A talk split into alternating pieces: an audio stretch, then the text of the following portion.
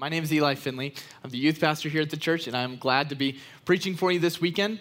Um, and I'm going to be preaching out of Luke chapter 9. So, Luke chapter 9, verses 57 through 62. If you'd like to open your Bibles there, click to, turn to, because I know all of our Bibles are on our phones and iPads now.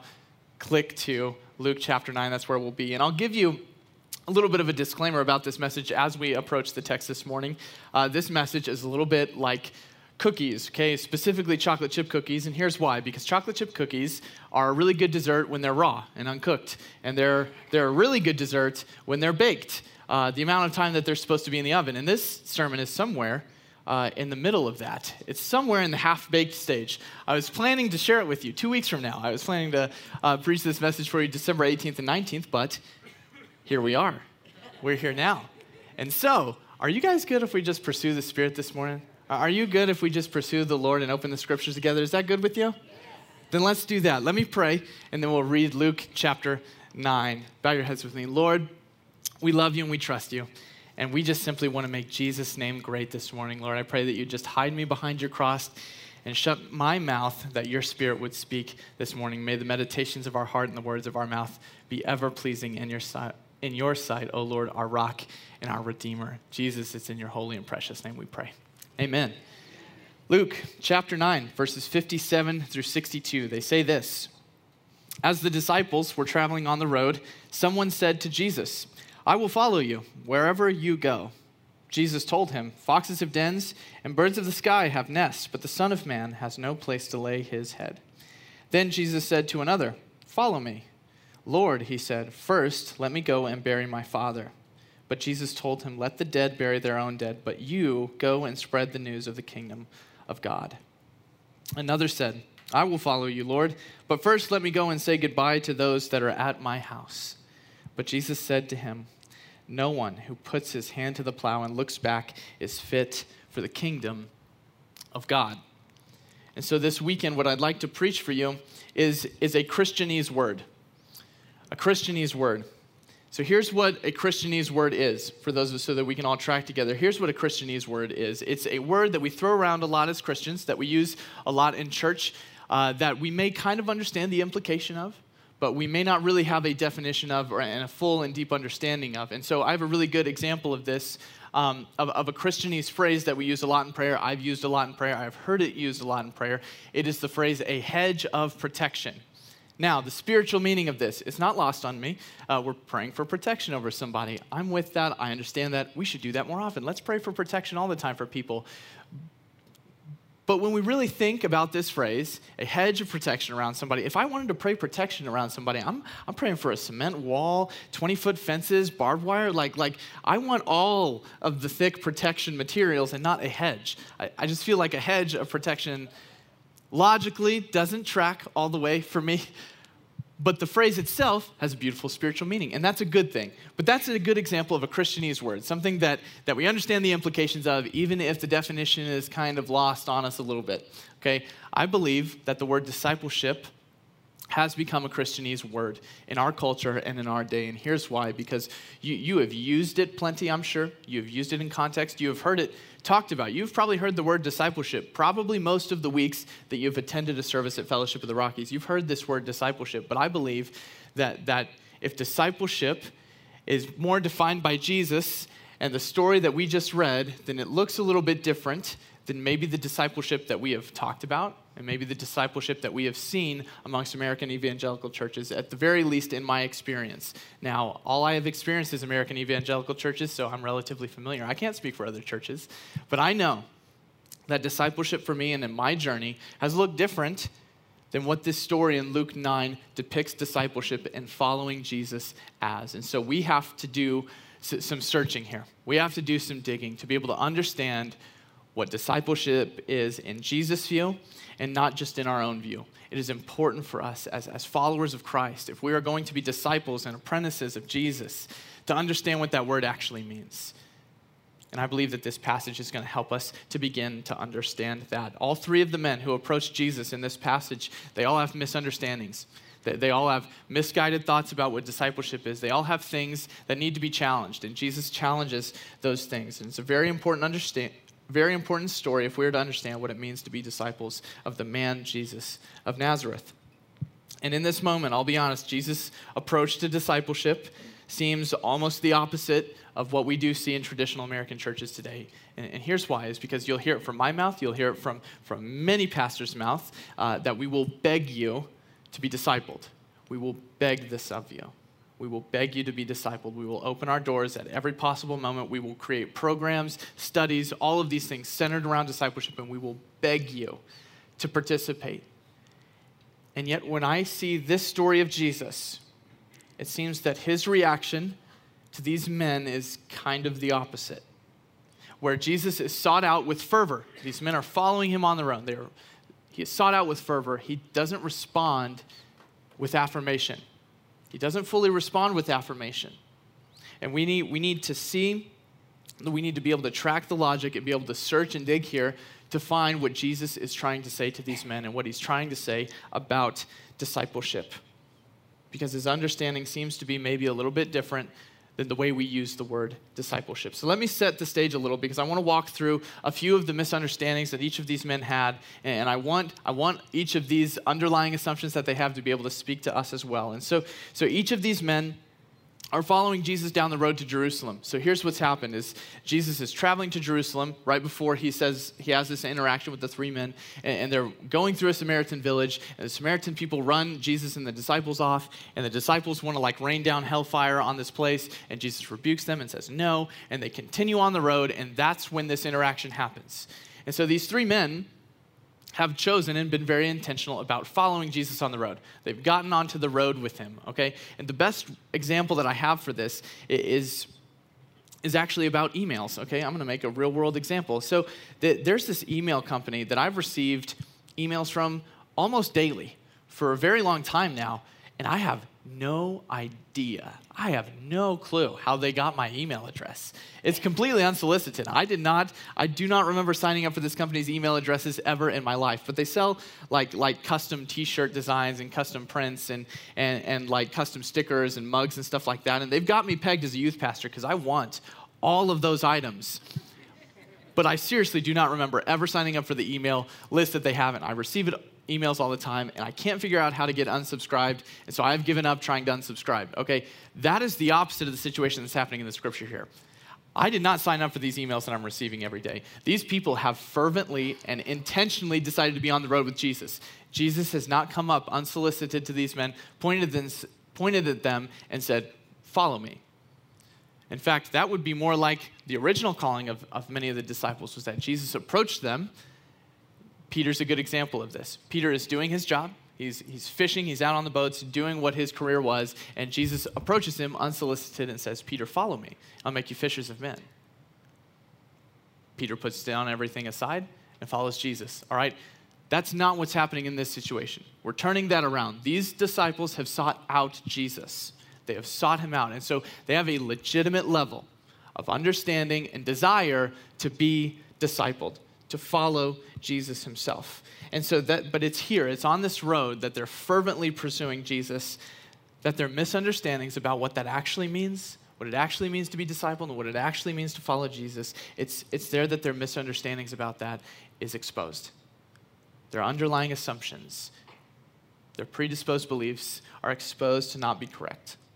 And I believe that we can learn a lot about their conversation with Christ. And so, Let's talk about each one individually. So the third man, or sorry, the first man. Why would I start with third? the first man. I don't know where that happened. The first man who approaches Jesus offers himself up freely to Jesus. He says, Jesus, I will follow you wherever you go.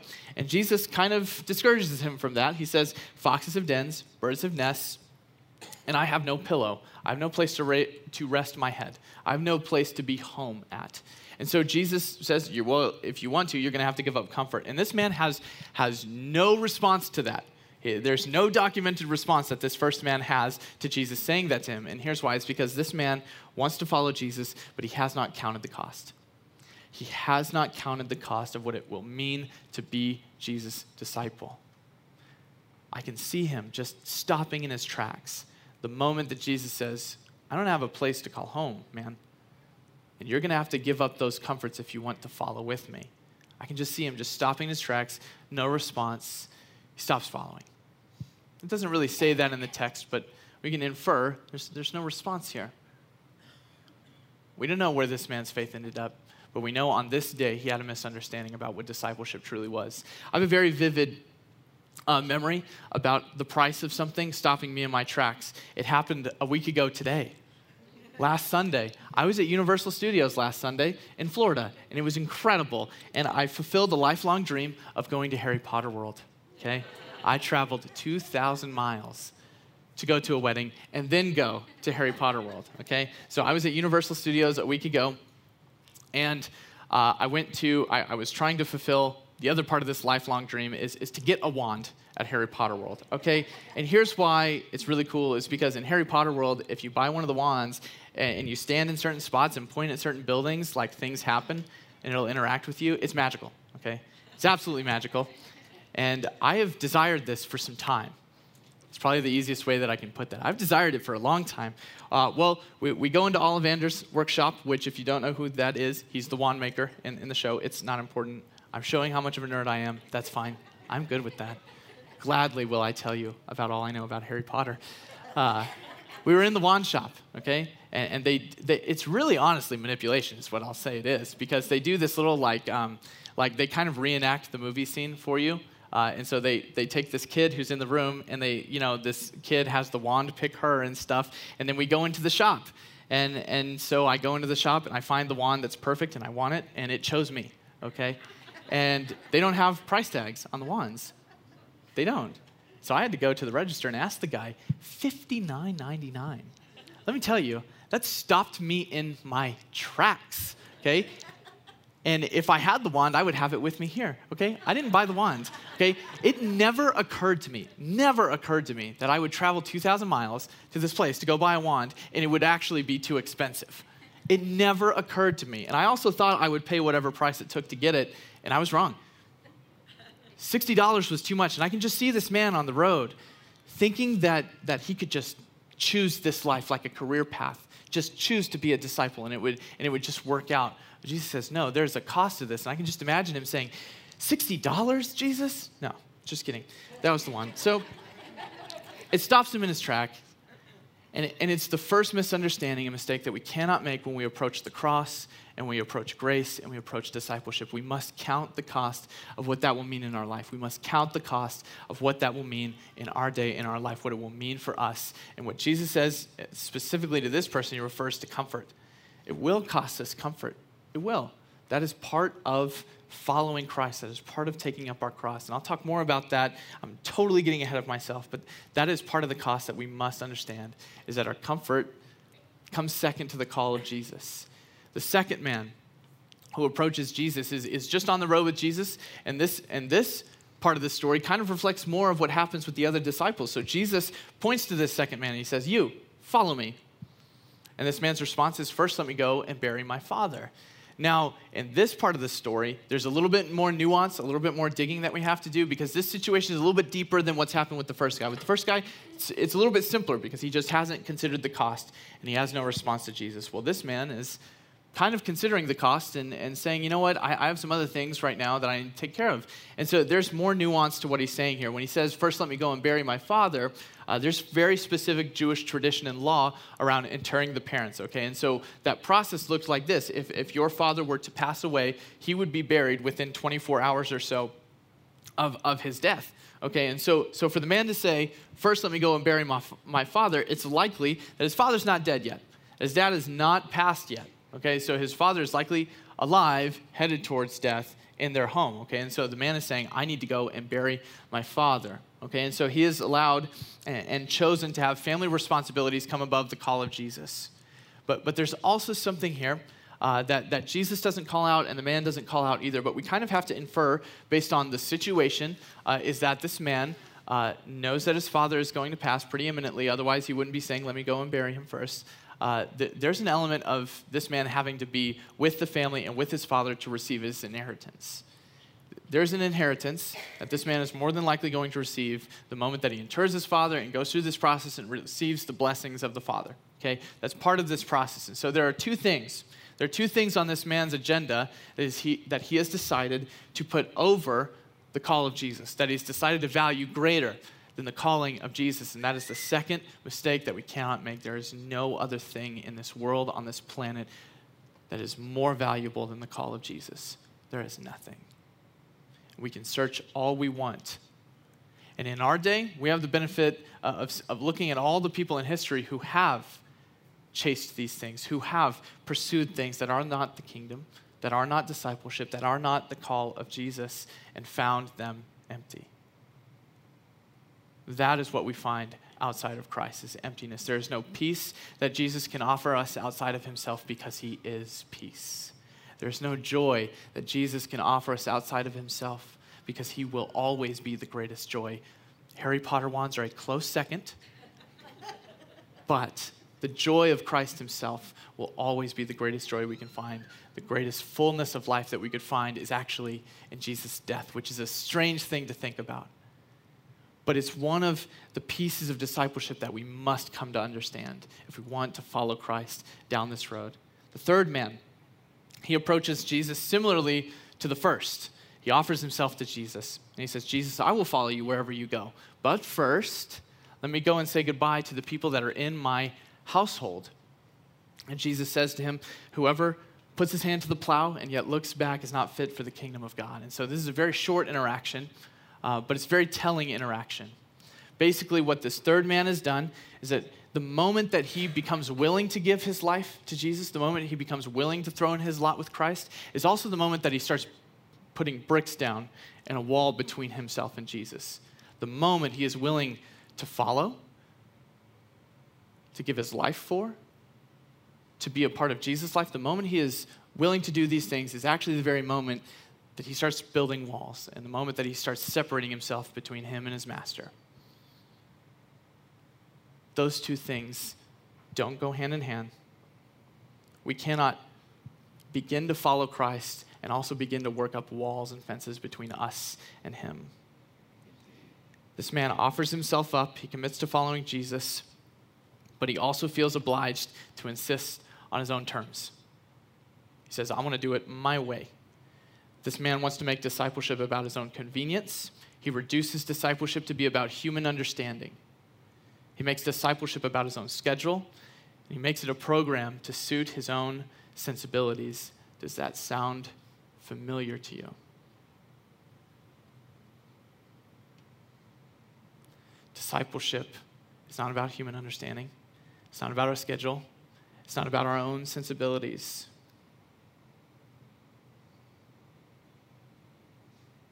Each of these men, they have underlying assumptions about what discipleship really is. They have predisposed beliefs. When they say, I want to follow you, Jesus, it's Christianese to them. They've seen plenty of people say that to other rabbis.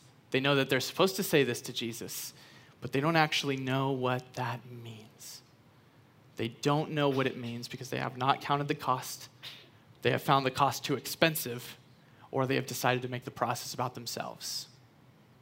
And these are the underlying assumptions that we must avoid. And so today, my sermon is designed to do the same exact thing that Jesus had done for these men, and that's to push back on our underlying assumptions. I'll be honest, I know I used the metaphor of the cookies in this sermon that is kind of half baked, but, but this sermon has probably been cooking in, in me and in my story for two years. It's been something that I've consistently been thinking about and consistently realizing how much I misunderstand and realizing how much more I am like Judas than I am like Jesus, and how much more I'm willing to take up the things of the world instead of the things of heaven, how much more willing I am to make discipleship about me, my wants, my sensibilities, my things, instead of Jesus. And this scripture has pushed back on that every moment. It has been difficult, but I want to share that difficulty with you because I love you. I don't have like practicals for you today about discipleship. I don't have the three keys to discipleship for you today. Uh, I, I don't have practicals, and that's because discipleship to Jesus isn't, isn't altogether practical. It's, it's not convenient.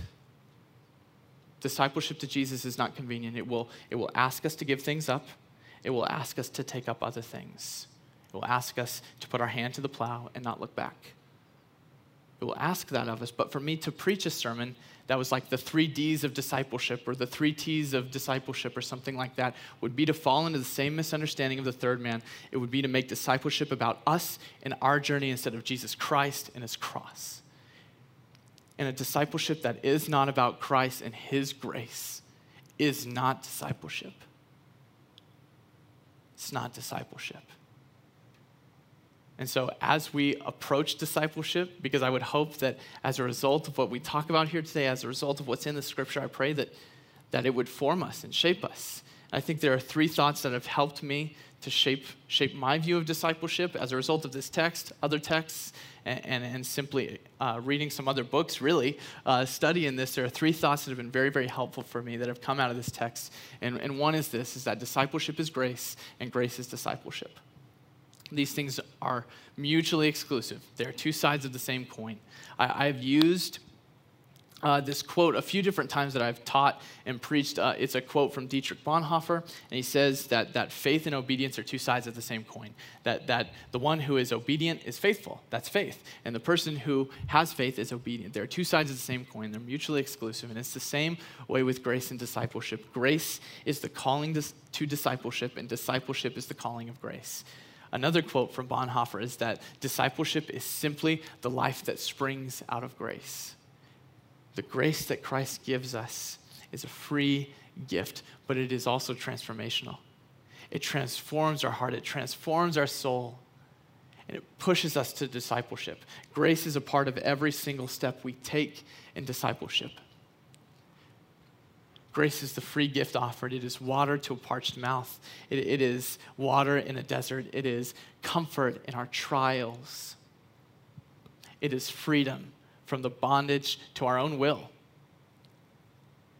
It's freedom from guilt and shame because of that forgiveness. But, but we have to understand that, that grace is transformational in effect. And so when I say that it gives us freedom, it's like I said, it gives us freedom from shame and from guilt, and that's because of the forgiveness. But it also gives us freedom our, from our own will. It gives us freedom from our own self chosen way, because I promise you, our self chosen way, that, that if we could just simply drop all of our obligations and just live life with our own agenda, with our own thoughts, with our own wants, desires, all of those things, it would be a mess. Because, because no matter what, if we live for our own agenda, our agenda might be good for us, but we do not know the effect it will have on other people. And very much something that we could intend for good could be ill and evil for another person. And so grace is, is the forgiveness and the gift that we freely receive. But it also challenges us to discipleship. It, it, it transforms us to a new way of life. It transforms us to a new way of thinking.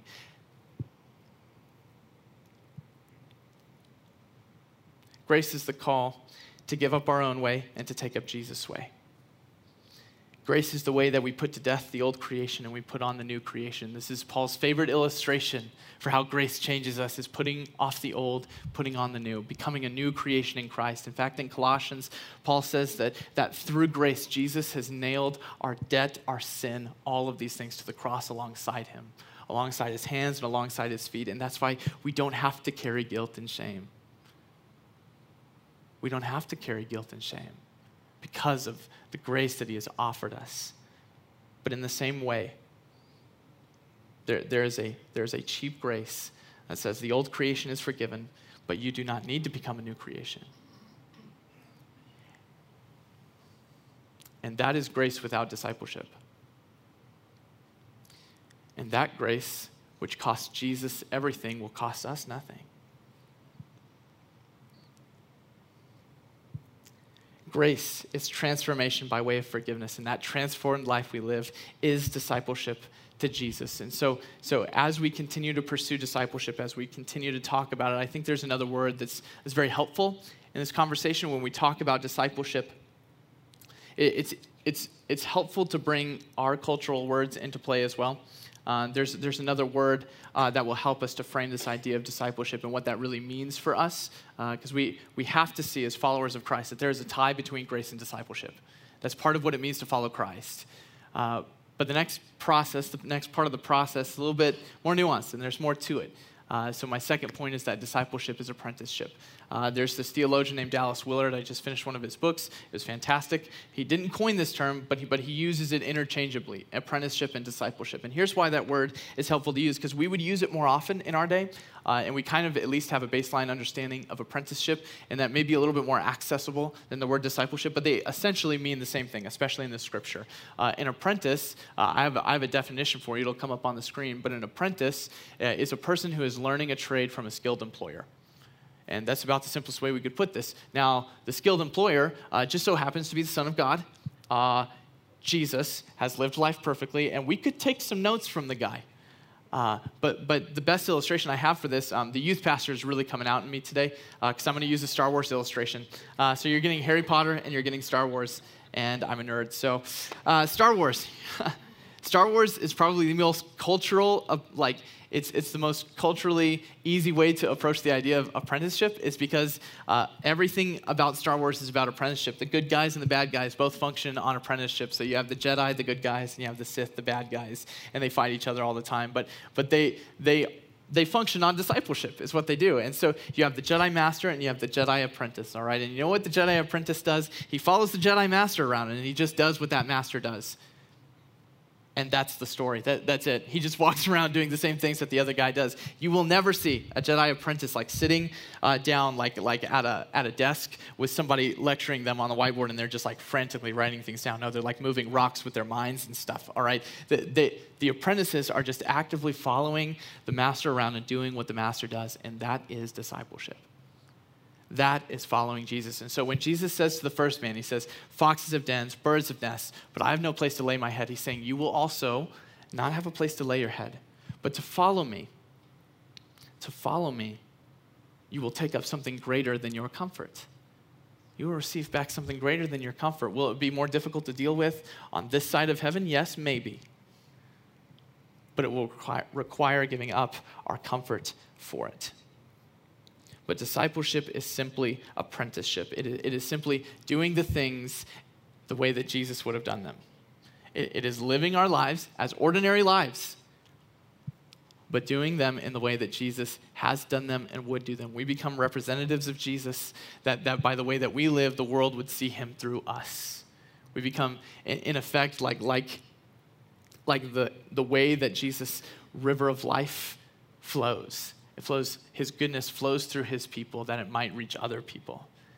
And that's what it means to give up our own way and to take up Jesus' way. And, and so, in this way, uh, th- this is how we need to reframe discipleship. If it's about apprenticeship and if it's about following Jesus and doing the things that he had done, then, then it can't just be about thinking right or, or thinking good thoughts or not saying those words uh, it, it, becomes a new lifestyle that we model after Jesus. It's, it's not about having the right thoughts, uh, it, it's not about having the correct amount of knowledge. Uh, discipleship is not about knowledge. And I think uh, this is probably the deepest misconception that we, uh, in our day, in our culture, at least that I have seen, uh, have. It's the deepest misconception. We, we conflate discipleship and knowledge. We say that they are one and the same, they, they are mutually exclusive, they both mean the same thing uh, that knowledge means you're a good disciple, and being a good disciple means you grow in knowledge. And so discipleship becomes about how many verses do you have memorized, and how many Bible stories do you know, and how often do you pray every single day, and how many things do you know? Do you know the Greek and Hebrew? All of these things.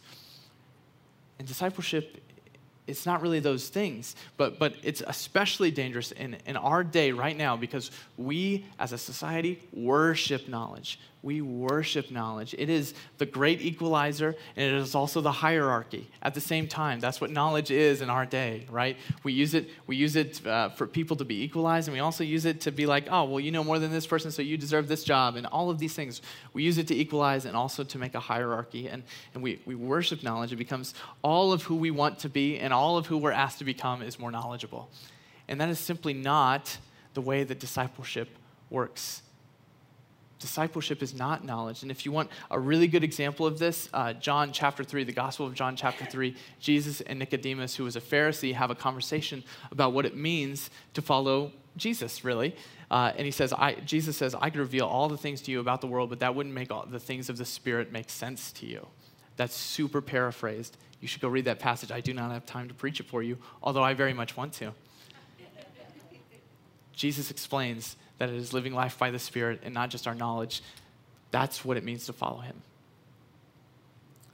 We model ourselves after that. And so, so discipleship is not knowledge. Discipleship is not good thoughts or good thinking. Discipleship isn't actually behavior modification. Um, it, it's not about like, you know, you slap your hand if you say that bad word. It, it's not about behavior modification. Now, all of those things are kind of results, they're kind of byproducts of discipleship, but they are not what actually discipleship is. And so discipleship cannot become social action. Discipleship is not a political leaning, it's none of those things. Discipleship is commitment and allegiance to Jesus himself and walking the way that he walked. It's nothing more than that, and it's nothing less than that. Discipleship is a cross shaped life. It is a cross shaped life. It is taking up the way of Jesus. Discipleship means, like I've said multiple times at, at this point, discipleship means leaving our way behind and taking up our cross. Luke chapter 9, verses 23 through 27. This is where Jesus famously says this. Then Jesus said to them all, If anyone wants to follow after me, let him deny himself, take up his cross daily, and follow me. For whoever wants to save his life will lose it, but whoever loses his life because of me will save it. For what does it benefit someone if he gains the whole world and yet loses or forfeits himself? For whoever is ashamed of me and my words, the Son of Man will be ashamed of him when he comes in his glory and that of the Father and the holy angels. Truly, I tell you, there are some standing here who will not taste death until they see the kingdom of God. And we can taste the kingdom of God right now as we change our lives to be cross shaped. We're only able to do that by the power of grace we're only able to do that by the power of grace that Jesus offers us. Only in that way can we transform our lives to be cross shaped. But we can taste the kingdom. We can taste the kingdom as we begin to treat other people the way that Jesus would have treated them. When we love others as we love ourselves, when we love others the way that Jesus loved us sacrificially, we begin to taste the kingdom and see the kingdom among us. To put our hands to the plow to put our hands to the plow, like Jesus says to the third man, is to leave our fields behind. We have to leave our way behind in order to take up Jesus' way of life. And I know that at this point in the sermon, you're like, how many times are you going to ask me to give up something? How many times are you going to use that phrase? And I'll probably use it a few more times before we're done. But here's why Here's why it means something when we say that there's a cost of discipleship is because we cannot understand the depth and the gravity and the fullness of what we get to take up with Jesus until we have given up the ways of this world. Because, because in the giving up, in the cost that it is of discipleship, we also take up the life that is fueled by Jesus and his grace. It's a beautiful reality. A beautiful reality. Bob Goff has a really interesting quote about discipleship and about, and about our actions, and he says that, that loving people like Jesus is always good theology. Loving people the way Jesus did is always good theology. And so I beg you, I beg you, do not allow your theology and do not allow your discipleship to be the thoughts in your mind, but allow it to be the actions of your hands. Do not allow your discipleship to simply be the Bible study that you go to, but allow it to be the way that you live your life as it becomes cruciformed like Jesus was on that cross. It becomes a cross shaped life as we all continuously pick up our crosses together as a community where we find Jesus at the foot of the cross and we pursue him together. Because the life of the kingdom is a life of community because we are also each other's reward. The kingdom starts now. We begin to have relationships with each other now that we will carry for eternity. The kingdom does not start when we die, the kingdom doesn't start when we get old enough. The kingdom starts now as we pursue Christ together, as we love one another the way that He has loved us. And so the call today is to discipleship, and, and, and not the practicals of discipleship necessarily, but the call to give up the world, give away the world, give up the way of life that you have now and take up the grace and discipleship that Jesus has offered for us. Jesus tells a parable about this, and it's the parable of the pearl in the field. A man goes to a field and he finds a huge and a beautiful pearl, and it is so beautiful and so incredible and so amazing that he goes, he sells all that he has to buy the plot of land, and he takes the pearl, and that is discipleship. It is the pearl that we find that is worth, it is worth giving up the other things. It is the pearl that is discipleship and the discipleship that is grace. They're mutually exclusive, they are one and the same. And they are a pearl that we cling to, that is precious to us, that is life changing. So that is the call. Take up your cross, take up the pearl. Bow your heads with me, and I'm going to pray for us.